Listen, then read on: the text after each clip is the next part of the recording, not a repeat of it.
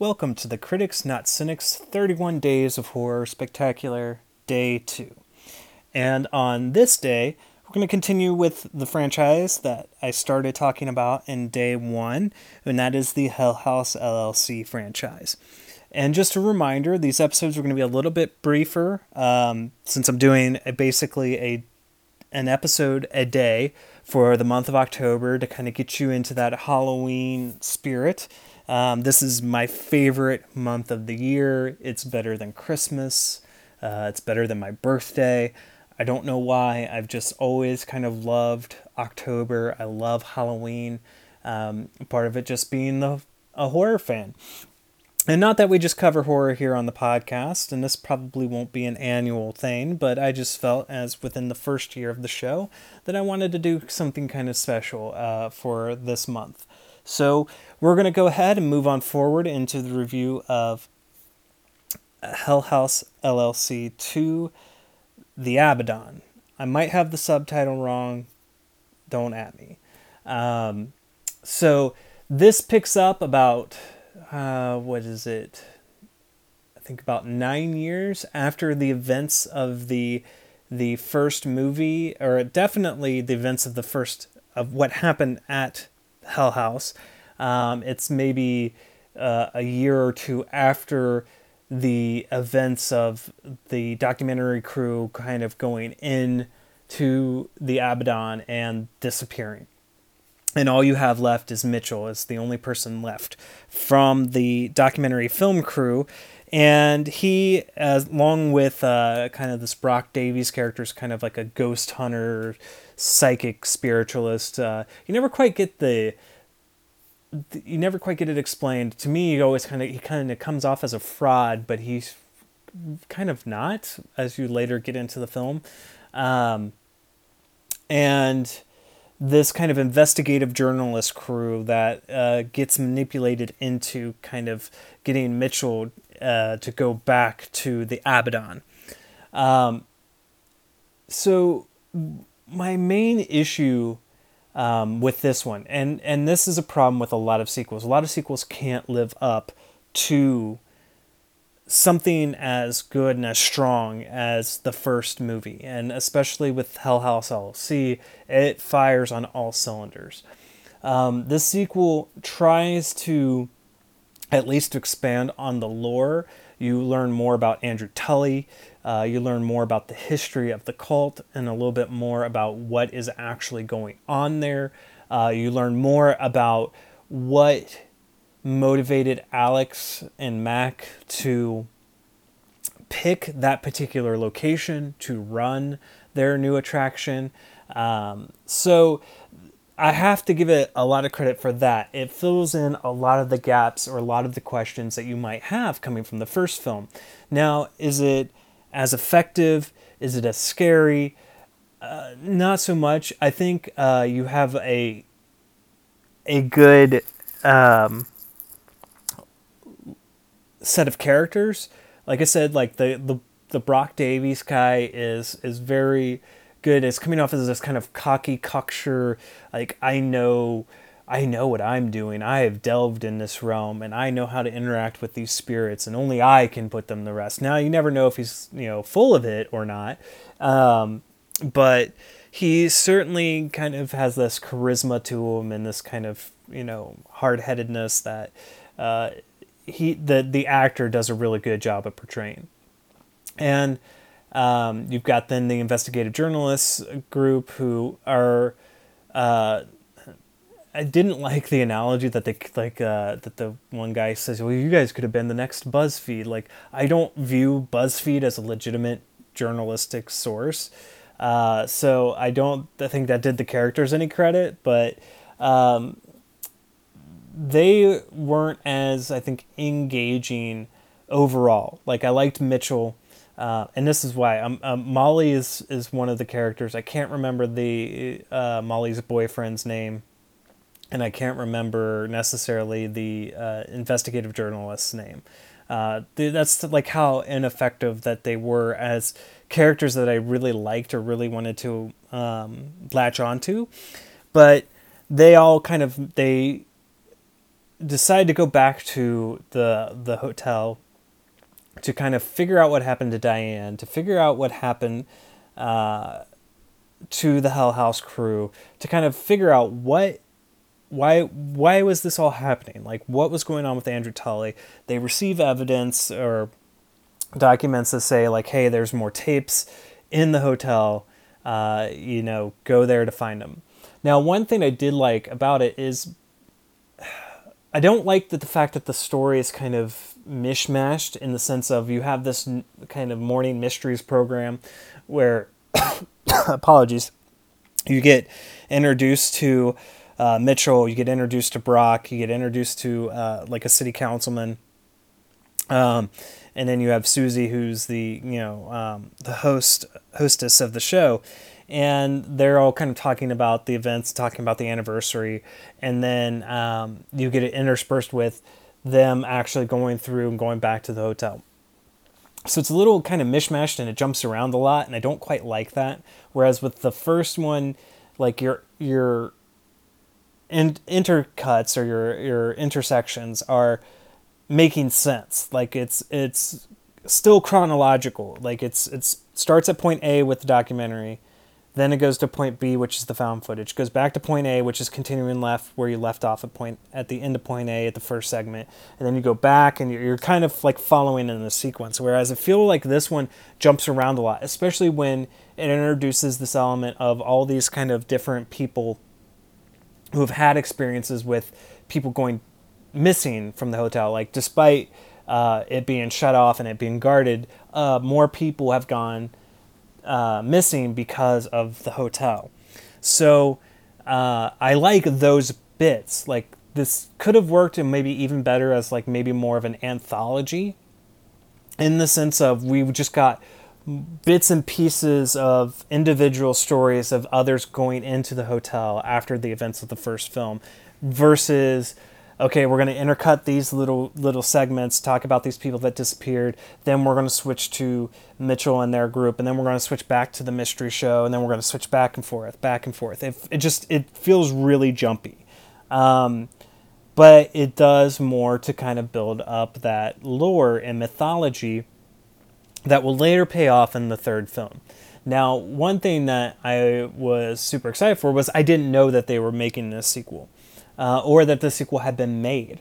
It premiered on Shudder last year, and uh, I was totally caught off guard. I'm like, oh my god, they made a sequel, and it's definitely a little harder to sit through.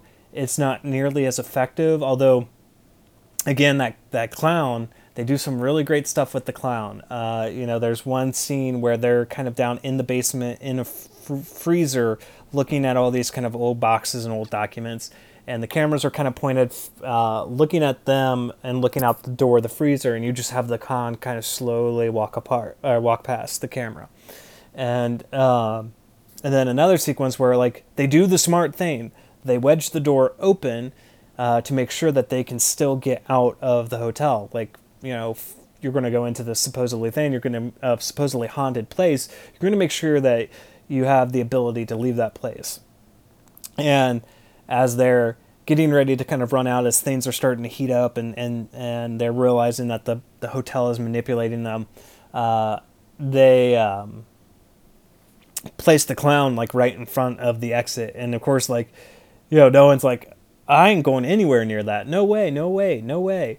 And so, you know, Mitchell like kind of starts to decide to go towards it. And then, of course, the I can't remember if the clown's head moves or not, but definitely like then the door slams shut, so now they're kind of stuck in there.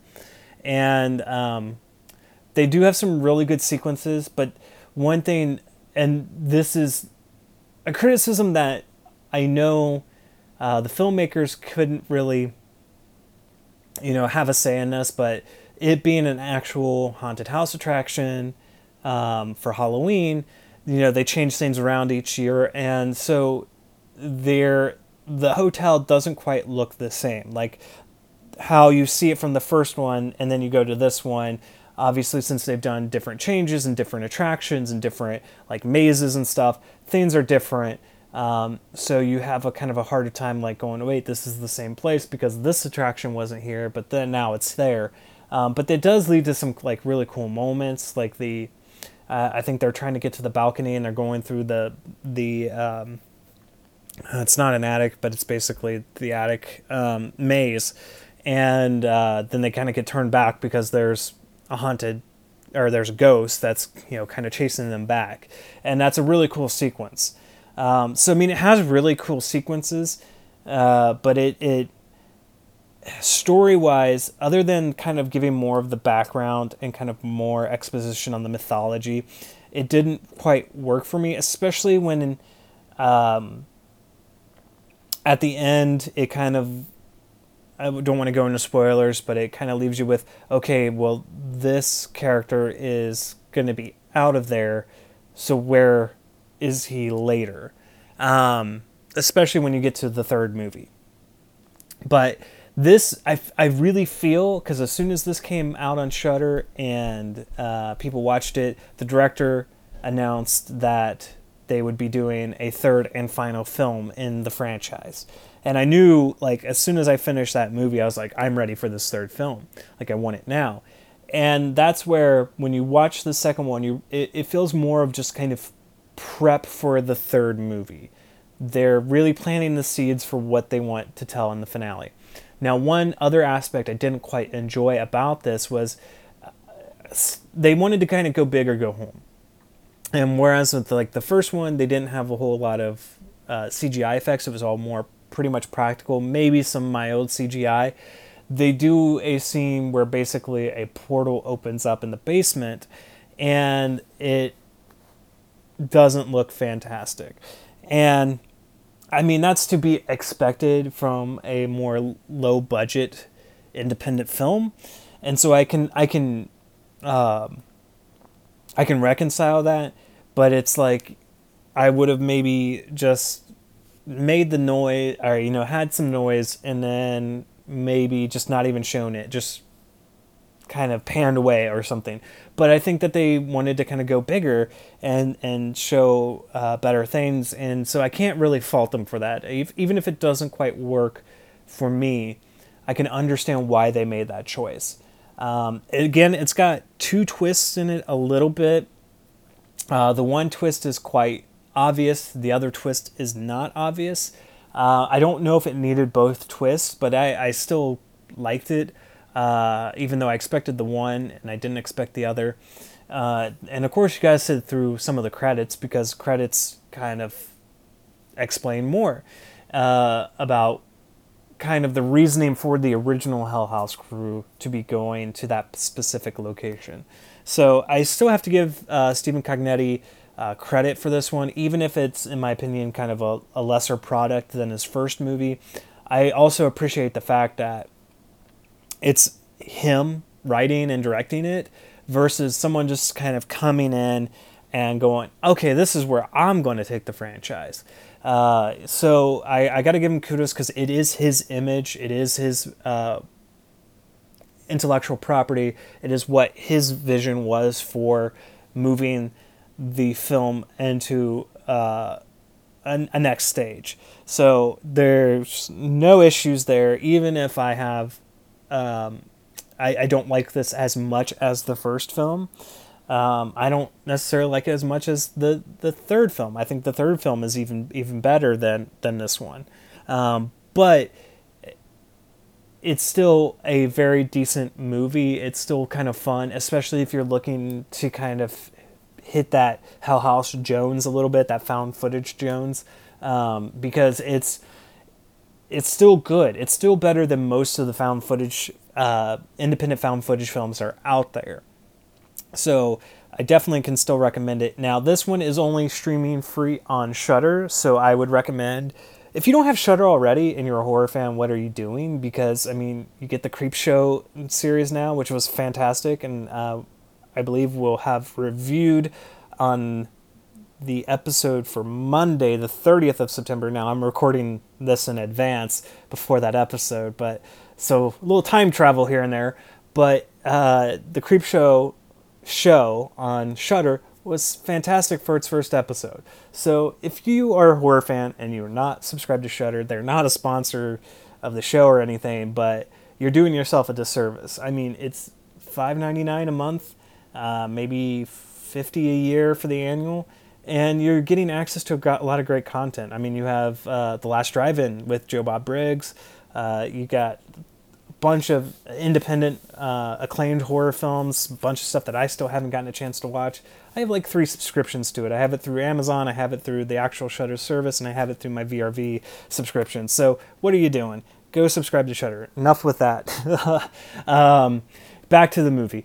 But yes, you can only stream it on Shudder for free or rent it on Amazon Prime. So I think on the score for this one, um, I'm going to go with a 3.5 just because I do have some issues with it. It's not as uh, innovative as the first movie, um, but it's still got some effective moments. It's still got a, at least a, at the most part, a good cast of characters, even if some of them are less memorable. Um, I really liked Mitchell. Uh, I liked his kind of search for wanting to find out what happened to Diane and kind of building up that a little bit.